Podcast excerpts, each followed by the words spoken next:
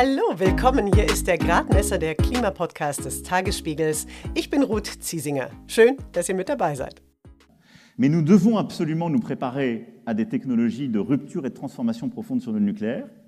La promesse de ce qu'on appelle les small modular reactors, qui sont les, les petits réacteurs, beaucoup plus modulaires et beaucoup plus sûrs, parce que la sûreté est un point clé du débat sur le nucléaire.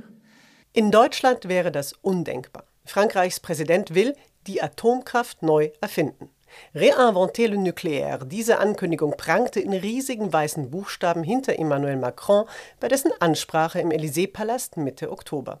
Eine Milliarde Euro an Investitionen kündigte Macron an, und zwar für Small Modular Reacteur, für sogenannte Mini-Reaktoren, die SMR. Frankreich deckt mit seinen 58 Kernkraftwerken 70 Prozent seines Strombedarfs. Zum Vergleich, in Deutschland sind es noch rund 10 Prozent. In der Tat sind die französischen CO2-Emissionen pro Kopf deutlich niedriger, weil bei uns zum Beispiel noch einige ordentlich CO2-pustende Kohlekraftwerke laufen. Frankreich setzt jetzt also auf dem Weg zur Klimaneutralität weiter auf Atomkraft. Dagegen wird in Deutschland am 31. Dezember 2022 das letzte AKW abgeschaltet werden. Denn hierzulande gilt Kernkraft zum Beispiel wegen des radioaktiven Mülls, der noch Zehntausende von Jahren und mehr munter vor sich hinstrahlt und für den es nach wie vor kein Endlager gibt und nach Unfällen wie Tschernobyl oder Fukushima eben weder als klimafreundlich noch als sicher. Zuletzt aber haben einige CDU-Politiker den Atomausstieg in Frage gestellt. Und weil auch in der EU ein Graben verläuft zwischen Atomfreunden und Atomgegnern, geht es in dieser Folge um die Kernenergie. Ob die Atomkraft in Europa tatsächlich eine Renaissance erlebt, was dabei die besagten Mini-Reaktoren für eine Rolle spielen und was das alles für den Klimaschutz bedeutet, das erklärt der Energieökonom Andreas Löschel. Vorher aber sagt uns Christian Schautwed vom Tagesspiegel Background Energie und Klima, was es genau mit diesen Mini-Reaktoren, den SMR, auf sich hat, von denen Emmanuel Macron so begeistert ist. SMR steht für Small Modular Reactor. Das bedeutet, dass diese Reaktoren deutlich kleiner wären als Reaktoren, die jetzt in Betrieb sind, also auch deutlich weniger Leistung liefern würden und sie sollen aus möglichst wenig Modulen bestehen. Die würde man in Fabriken vorproduzieren und müsste sie auf der Baustelle nur noch zusammensetzen, was die Sache wesentlich billiger machen soll. Geht es denn dann bei diesen Mini-Reaktoren vor allem nur um einen Leistungsunterschied im Vergleich zu den aktuellen Kernkraftwerken, wie wir sie kennen, oder wird da auch eine andere Technik eingesetzt? Beides. Es gibt Dutzende Konzepte, das sind zum Beispiel konventionelle Leichtwasserreaktoren und Druckwasserreaktoren. Es gibt aber auch ganz andere, man muss sagen, wiederentdeckte Typen wie den Molten Salt Reaktor, bei diesem Typ ist das äh, spaltbare Material nicht in Brennstäben enthalten, sondern in flüssigem, geschmolzenem Salz. Und die Hersteller werben auch damit, dass dabei weniger Atommüll entstehen soll.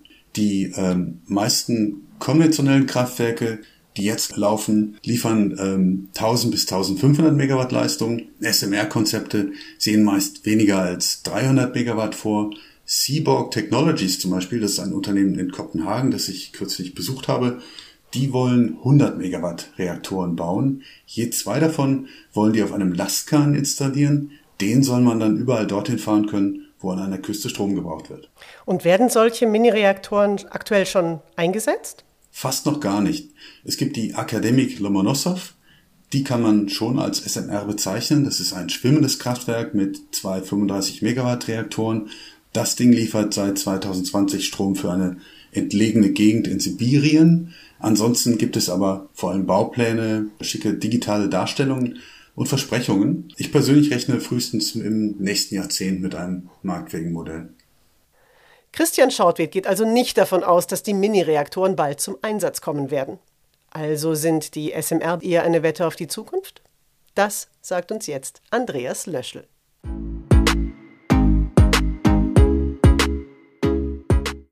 Professor Andreas Löschel hat an der Ruhr-Universität den Lehrstuhl für Umwelt- und Ressourcenökonomik und Nachhaltigkeit inne. Er leitet die Expertenkommission Energie der Zukunft der Bundesregierung und er ist Leitautor des Weltklimarates. Und als ob dem nicht genug wäre, ist er aktuell noch Senior Fellow des Alfred Krupp Instituts in Greifswald. Von dort aus hat er sich mit mir über Zoom unterhalten. Herr Löschel, Sie haben im Frühjahr mal gesagt, für das Erreichen der CO2-Neutralität im Jahr 2050 braucht es in Deutschland die Atomenergie nicht. Inzwischen wollen wir ja sogar 2045 schon klimaneutral sein. Steht Ihre Aussage immer noch, dass das zu schaffen ist und was brauchen wir dafür? Ja, diese Aussage steht immer noch, denn wir wollen ja 2045 jetzt klimaneutral werden, also ähm, sehr ambitioniert, äh, sehr stark auch unsere Ziele gesteigert. Aber äh, für die Stromwirtschaft hat das immer schon bedeutet, dass wir noch schneller sein müssen als der Rest der Ökonomie. Das heißt, die äh, Stromerzeugung, die muss, damit wir auch Mitte des Jahrhunderts klimaneutral werden, tatsächlich schon in den 30er Jahren klimaneutral werden. Und der Atomausstieg, so wie wir wir ihn ja auch beschlossen haben, der sieht eben hier ein Auslaufen der Atomkraft deutlich früher vor. Also diese Zeitpläne, die passen eigentlich immer noch miteinander äh, überein. Allerdings bedeutet es eben auch, man braucht entsprechende Anstrengungen, die Atomkraft auch zu ersetzen. Und das ist sicher eine der Lehren der letzten zehn Jahre, dass wir da wahrscheinlich zu wenig gemacht haben, tatsächlich, um Alternativen zu finden für die Aus auslaufende Kernkraft. Wir sind rausgegangen aus der Atomkraft, aber eigentlich rein in die Kohleverstromung. Und das war klimapolitisch natürlich jetzt ein großes Problem. Sie haben es schon angesprochen, wir steigen aus der Kernenergie aus. Die macht aktuell noch etwa so 11 Prozent unseres Stroms aus, den wir nutzen. Aber wir wollen eben auch den Kohleausstieg aus guten Gründen eben äh, zum Jahr 2030 vorziehen. Diejenigen, die jetzt sich Sorgen machen, dass wir da möglicherweise in eine krisenhafte Situation reingeraten könnten, was sagen Sie denen denn? Oder raten Sie ihnen vielleicht auch? Ja, wenn wir erstmal auf die Situation schauen, dann sehen wir, dass wir in den nächsten Jahren eigentlich eine sehr stabile Stromversorgung auch haben. Das äh, hat verschiedene Gründe. Das liegt daran, dass wir noch viele Kapazitäten in Deutschland haben, aber auch im Europäischen Verbund äh, tatsächlich äh, viele Kraftwerke noch zur Verfügung stehen und äh, dass wir äh, zunehmend Alternativen ausbauen, so dass wir eigentlich für die nächsten Jahre äh, noch keine Probleme sehen. Auch der Kohleausstieg, der äh, wird ja äh, noch sich über einige Jahre hinziehen. Also das bedeutet an diesem diesen Fahrplänen äh, zur Kernenergie muss aus Versorgungssicherheitsgründen, glaube ich, nichts gemacht werden. Aber man muss sich eben bewusst sein, dass man den Kohleausstieg gut hinbekommt. Und da liegt das, das eigentliche Problem aus meiner Sicht. Nicht ganz äh, naheliegend in den nächsten Jahren, aber eben in der zweiten Hälfte dieses Jahrzehnts. Ne? Denn äh, da wird dann eben der Kohleausstieg wirklich uns vor große Probleme stellen.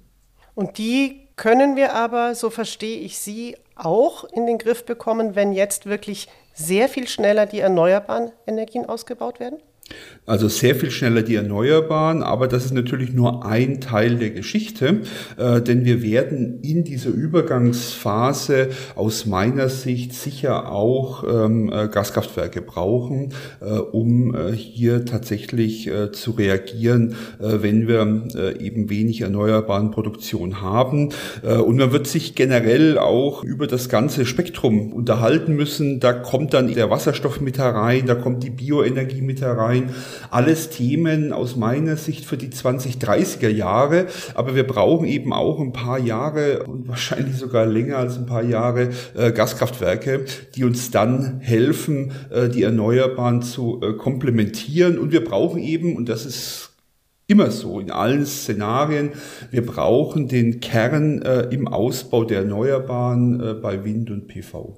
In Teilen der CDU wird trotzdem immer noch darüber nachgedacht, die in Deutschland jetzt noch sechs verbliebenen AKWs weiterlaufen zu lassen. Die Betreiber selbst, die sagen übrigens schon seit Jahren, nein, das wird nicht so passieren. Wir haben anders geplant. Das äh, können wir auch gar nicht mehr, selbst wenn wir wollten. Können Sie jetzt uns mal so als Laien einfach erklären, warum das so ist?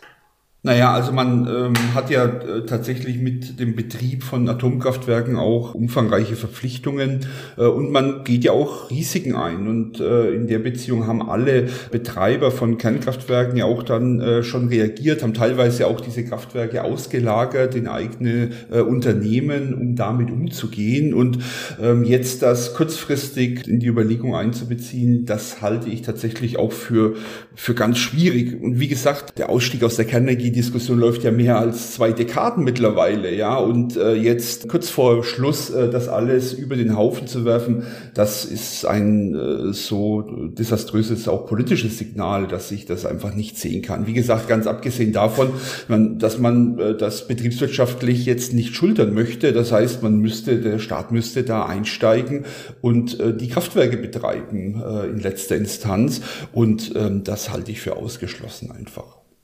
Sie haben in einer umfassenden Studie gemeinsam mit europäischen Kolleginnen und Kollegen die Bedingungen dargestellt, unter denen eine Energiewende in Europa gelingen kann. Und darin wird auch klar, dass es in den kommenden Jahrzehnten eben noch viel höhere Investitionen im Energiesektor geben muss als heute. Kann man denn da allein eben auch aus finanziellen Gründen guten Gewissens auf Kernenergie setzen, denn die ist ja sehr, sehr teuer. Und erneuerbare Energien beispielsweise sind deutlich billiger bei der Stromgewinnung. Ja, also wir haben eine, sehr umfangreiche Studie gemacht äh, mit den Europäischen Akademien der Wissenschaften, wo wir uns angeschaut haben, wie eigentlich die Energietransformation in Europa in den nächsten Jahren äh, vonstatten gehen kann. Und da wird natürlich auch deutlich, dass es ganz unterschiedliche Perspektiven na, auf die Nutzung der Kernenergie in Europa gibt. Das heißt, es gibt eben hier auch etliche Länder und das spiegelt sich auch, denke ich, in dem Bericht wieder Gebiete, die eine große Rolle der, der Kernenergie auch für die Energieversorgung in Europa sehen. Auch bei allen Studien, die die Europäische Kommission gemacht hat, spielt Kernenergie auch immer eine Rolle. Es ist aber so, dass auch hier die Erneuerbaren ja, sozusagen den Kern bilden dieser Energietransformation, aber ähm, Kernenergie, äh, Bioenergie, Wasserkraft und auch in anderen Ländern CCS und CCU, also die Kohlenstoffabscheidung und Speicherung, Speicherung, das sind alles äh, CO2-arme Technologien, die da auch ins Spiel kommen. Und jetzt ähm, ist es eben so, dass eine Einschätzung über die eigene äh, Energieversorgung tatsächlich Sache der Mitgliedstaaten ist. Das sind ja nicht nur ökonomische Einschätzungen, das sind gesellschaftliche Einschätzungen, das sind äh, technologische Einschätzungen, das sind politische Einschätzungen, wie ein ähm, äh, Energiesystem ausschauen soll. Und da sind die Mitgliedstaaten eben souverän. Ähm, ökonomisch denke ich, ähm, dass man bei der Nutzung der bestehenden Kraftwerke tatsächlich günstige Optionen erstmal hat, weil man ganz viele der nachlaufenden Kosten äh, tatsächlich erstmal wegschiebt. Ne, wir kennen das ja auch aus anderen äh, Debatten erstmal wegschiebt. Na, aber wie gesagt, die neuen Investitionen, die zeigen ja auch, wie teuer tatsächlich die Kernenergie erstmal ist und auch wie langfristig eigentlich ähm, der Bau neuer Kraftwerke ist. Das heißt, diese Nachteile, die sind eigentlich eigentlich jetzt recht gut in der Praxis auch dokumentiert in den laufenden Projekten. Ne? Und dann äh, muss man eben sehen, möchte man trotzdem ne, einen größeren Teil seiner Energieversorgung ähm, auf die Kernenergie bauen. In Deutschland haben wir entschieden, wir wollen das nicht. Ne? Und dann geht es eben darum, wie machen wir das denn dann? Frankreichs Präsident Macron will ja jetzt besonders auf die Entwicklung der ähm, SMR, also neuer Mini-Reaktoren setzen, Small Modular Reactors. Und da ist das Argument, dass sie sicherer sein sollen als die aktuellen Meiler, wie wir sie kennen, und kostengünstiger. Sind die das wirklich oder ist das geschicktes Marketing?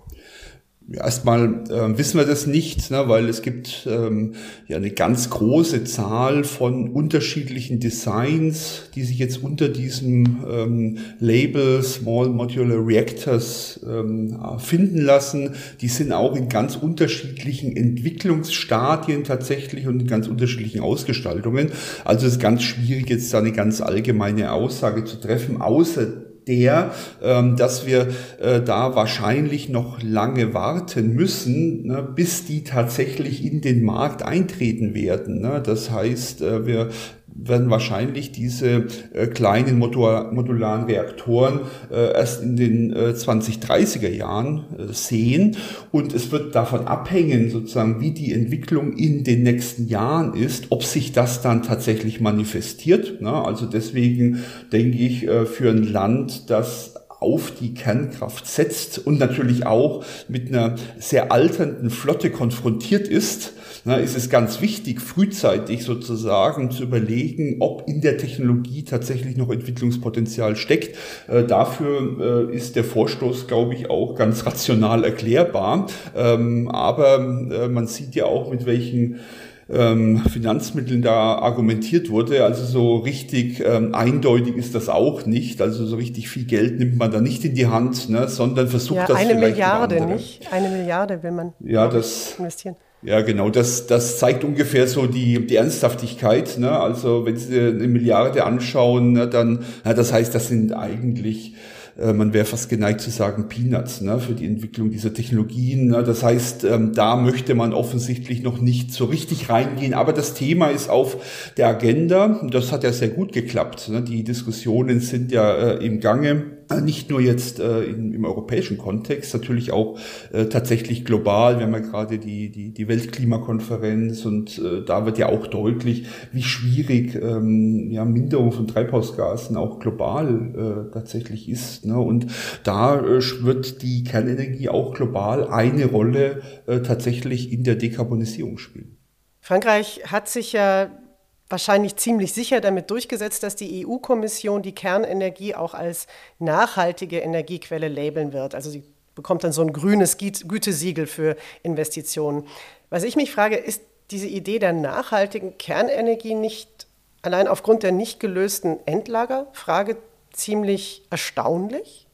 Ja, das ist schon erstaunlich. Also wenn man sich überlegt, ähm, was Nachhaltigkeit eigentlich bedeuten soll, ne, das bedeutet äh, dann eben auch, dass man den nachfolgenden Generationen äh, keine ungelösten Probleme hinterlässt. Wir haben das ja gerade im äh, Kontext des Klimaschutzes äh, diskutiert, dann äh, wäre es schon erstaunlich, wenn in dem Sinne äh, die Kernenergie als Nachhaltigkeit nachhaltig eingestuft wird, jedenfalls solange man eben keine guten Lösungen hat, äh, wie man äh, tatsächlich äh, mit den radioaktiven Abfällen umgeht, wie man die Sicherheit auch entsprechend erhöht bei den Reaktoren und auch jetzt bei der Außerstandsetzung sicherstellt, dass hier eben nichts verbleibt, ne, was eben dann in dieser Nachhaltigkeitsdefinition auch nachfolgende Generationen Generationen belastet. Und der Beweis ist in all den Dimensionen aus meiner Sicht noch nicht erbracht. Das heißt, wenn man sich auf ein engeres CO2-Bild einlässt, ja, dann ist es eine CO2-arme Energieerzeugungsform. Schaut man breiter auf die Fragen von nachhaltigen Investitionen, das ist ja die Idee der Taxonomie, dann sind da für mich eigentlich große Fragezeichen. Warum macht Macron dann trotzdem so Druck und mit ihm die osteuropäischen Staaten, die ihn da unterstützen? In Frankreich ist es natürlich auch eine, eine, Atommacht mit entsprechendem Wissen dann auch in der Atomenergie, in der Energietechnik. Ne? Ähm, man sich eben äh, hier auf den anderen Pfad begeben hat vor langer Zeit. Die, ähm, die Stromerzeugung, die ist eben dominiert von Kernenergie. Und in so eine äh, von Kernenergie dominierte Stromerzeugung ist es eben auch ganz schwierig, Erneuerbare tatsächlich reinzubekommen. Das muss man auch mal anerkennen. Ähm, also in Deutschland hatten wir eben ein fossil geprägtes ähm, Energiesystem, also insbesondere eben kohlebasiert. Und äh, Kohle ist eben viel flexibler ähm, als die Kernenergie. Und deswegen ist es für uns eigentlich einfacher gewesen, auch die Erneuerbaren ins System zu bringen. In Frankreich hat man ganz straffes, ein ganz starres System und da tut man sich tatsächlich auch schwer. Man sieht das ja äh, mit den Erneuerbaren, äh, weil das System einfach nicht so gestrickt ist. Ne? Und äh, deswegen hat man da eine gewisse Pfadabhängigkeit und es ist eben auch nicht klar, inwieweit diese ähm, neuen äh, Reaktoren äh, das dann auffangen können. Aber die Hoffnung ist, die sind flexibler. Die passen dann äh, da mit rein und können vielleicht das Beste von beiden Welten liefern, äh, können eben in dieses alte System reinpassen mit viel Grundlast, aber können eben auch mehr Flexibilität leisten. Scientists for Future, die warnen davor, dass diese Konzentration der Debatte auf die Kernenergie und auch überhaupt die Überlegungen im Blick darauf, ob Kernenergie nicht möglicherweise eine stärkere Rolle spielt, dass das dann eigentlich eher so diese Transformationsprozesse noch stärker blockiert, die wir eben brauchen, um eine Energiewende hin zu einer klimaneutralen Stromproduktion zu bekommen. Und da wird dann eben auch gesagt, naja, wenn man die ganze Zeit auf die Chancen von Atomstrom verweist, dann bremst man darüber Innovationen und kriegt eben auch vielleicht nicht die notwendigen Investitionen, die wir eigentlich besser in nachhaltige, also wirklich nachhaltige Energiesysteme stecken sollten. Ja.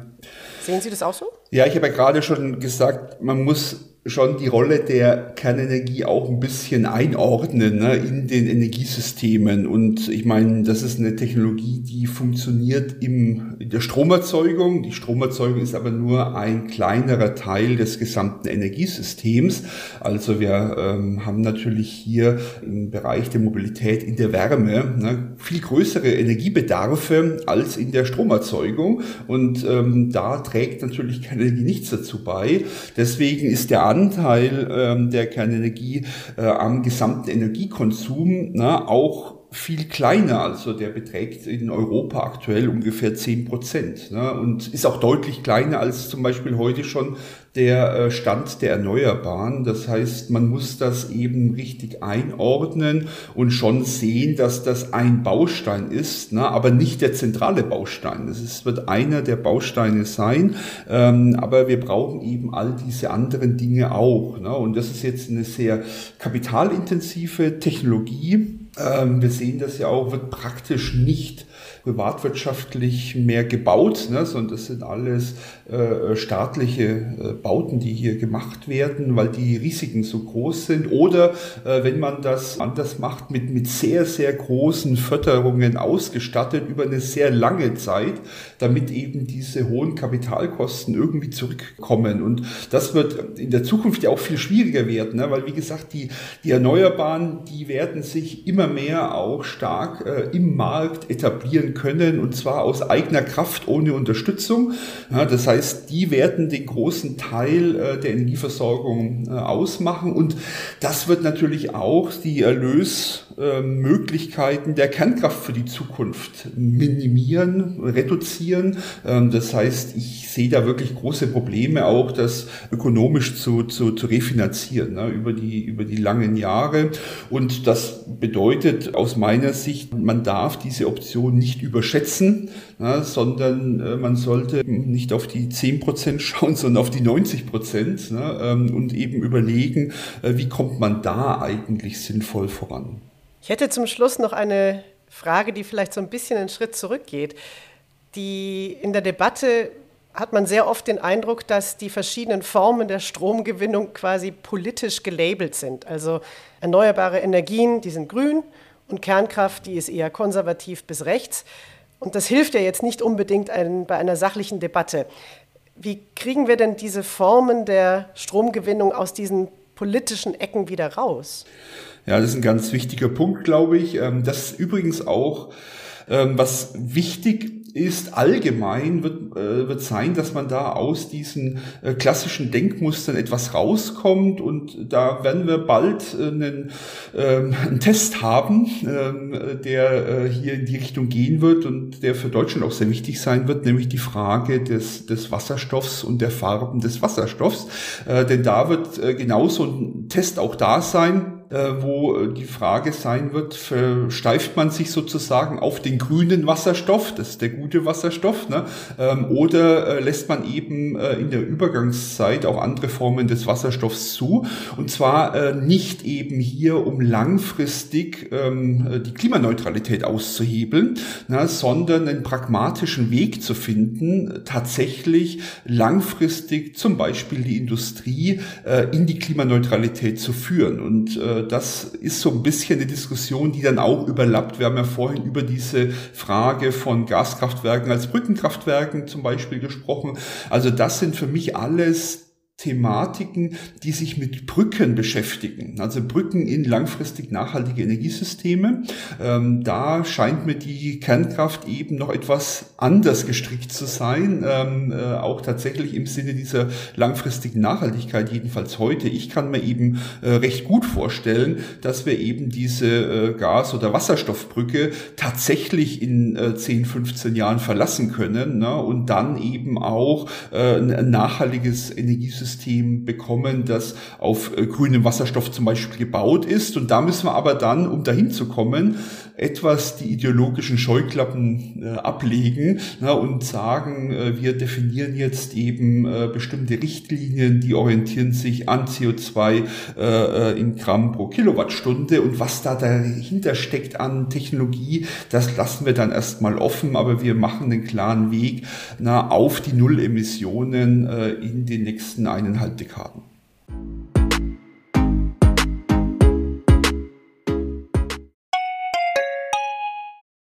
Wie geht es weiter mit der Europäischen Union? Präsidentschaftswahlen in den USA, EU-Parlamentswahlen, geopolitische Krisen und wirtschaftliche Schwierigkeiten. Wir suchen Lösungen für diese Herausforderungen. Am 19. und 20. März auf der digitalen Europakonferenz von Handelsblatt, Die Zeit, Tagesspiegel und Wirtschaftswoche. Über die Zukunft Europas sprechen wir mit Bundeskanzler Olaf Scholz, Wirtschaftsminister Robert Habeck und vielen mehr. Kostenlose Anmeldung unter europe20xx.de.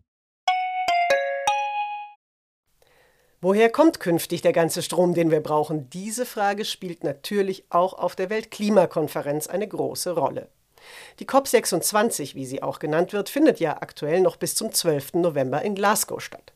Meine Kollegin Susanne Ehlerding vom Tagesspiegel Background Energie und Klima ist in Schottland und hat mir gesagt, was für sie in der ersten Konferenzwoche besonders wichtig war. Ich fange mal mit dem Negativen an. Was äh, nicht gut war hier zu Beginn der COP war, dass China keine neuen Klimaversprechen abgegeben hat. Dazu wäre das Land ja verpflichtet unter dem Paris-Abkommen. Alle anderen, fast alle anderen haben es gemacht. Nur China als sehr wichtiger Emittent halt nicht. Und das ist keine gute Entwicklung und es bremst auch. Es ist auch nicht nur deprimierend, sondern es ist auch einfach nicht gut für, fürs Klima. Gleichzeitig gibt es ja halt wahnsinnig viele tolle, wichtige, neue freiwillige Initiativen, wo sich Länder zusammenschließen oder auch andere Akteure wie Unternehmen und sagen so, wir tun uns jetzt zusammen, wir setzen uns Ziele, wir machen jetzt was. Eine davon ist, es gibt jetzt so eine Gruppe von Geberländern, die den Kohleausstieg in Südafrika voranbringen wollen. Da gibt's auch richtig Geld, 8,5 Milliarden Euro von unter anderem von Deutschland und Südafrika ist eben so ein Land mit sehr viel auch ein Industrieland. Da will man was tun. Dann haben sich äh, mehr als 40 Regierungen verpflichtet, verschiedenen noch nicht ganz marktreifen Technologien zum Durchbruch zu helfen, sie weiterzuentwickeln. Glasgow Breakthrough Agenda heißt das. Ja, und auch kleine Inselstaaten sollen besser mit Strom versorgt werden. Indien hat zusammen mit anderen eine Green Grid Initiative gemacht. Das heißt, sie wollen nicht nur Solar ausbauen, sondern auch die Netze der beteiligten Länder miteinander verknüpfen. In Asien, später auch in Afrika dieser Pakt gegen Methan, was ja ein sehr starkes Klimagas ist, soll erweitert werden. Immer neue Länder machen mit und sagen, ja, auch wir wollen unsere Emissionen bis 2030 so und so viel mindern. Also da passiert sehr viel und das ist unglaublich ermutigend, weil man merkt, dieser ganze schwerfällige Prozess kriegt jetzt unheimlich Schwung, weil alle wissen, ja, Paris gilt und jetzt machen wir auch mit.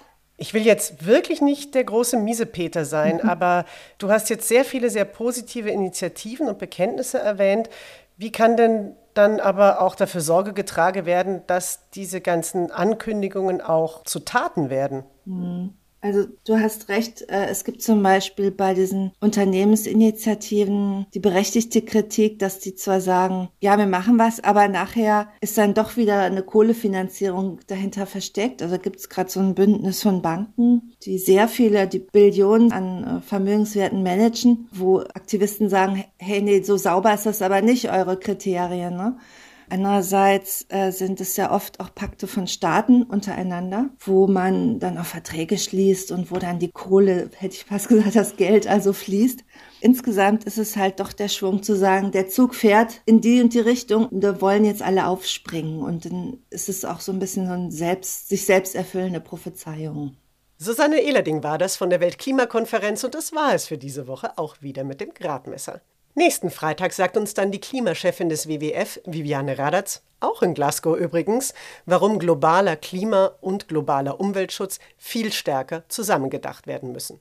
Wenn ihr den Gradmesser abonniert, dann verpasst ihr die Folge ganz sicher nicht. Ihr findet ihn auf allen Podcast-Plattformen, auf Apple Podcasts, bei Spotify, wo ihr wollt und natürlich hier auf tagesspiegel.de. Wenn ihr übrigens einen Themenwunsch für den Podcast habt, dann schreibt uns doch an gradmesser.tagesspiegel.de. Wir nehmen das dann gerne auf. In diesem Sinne, mein Name ist Ruth Ziesinger.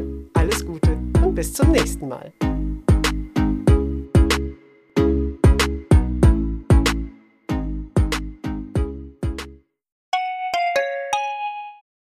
Wie geht es weiter mit der Europäischen Union? Präsidentschaftswahlen in den USA, EU-Parlamentswahlen, geopolitische Krisen und wirtschaftliche Schwierigkeiten. Wir suchen Lösungen für diese Herausforderungen. Am 19. und 20. März auf der digitalen Europakonferenz von Handelsblatt, Die Zeit, Tagesspiegel und Wirtschaftswoche. Über die Zukunft Europas sprechen wir mit Bundeskanzler Olaf Scholz, Wirtschaftsminister Robert Habeck und vielen mehr. Kostenlose Anmeldung unter europe20xx.de.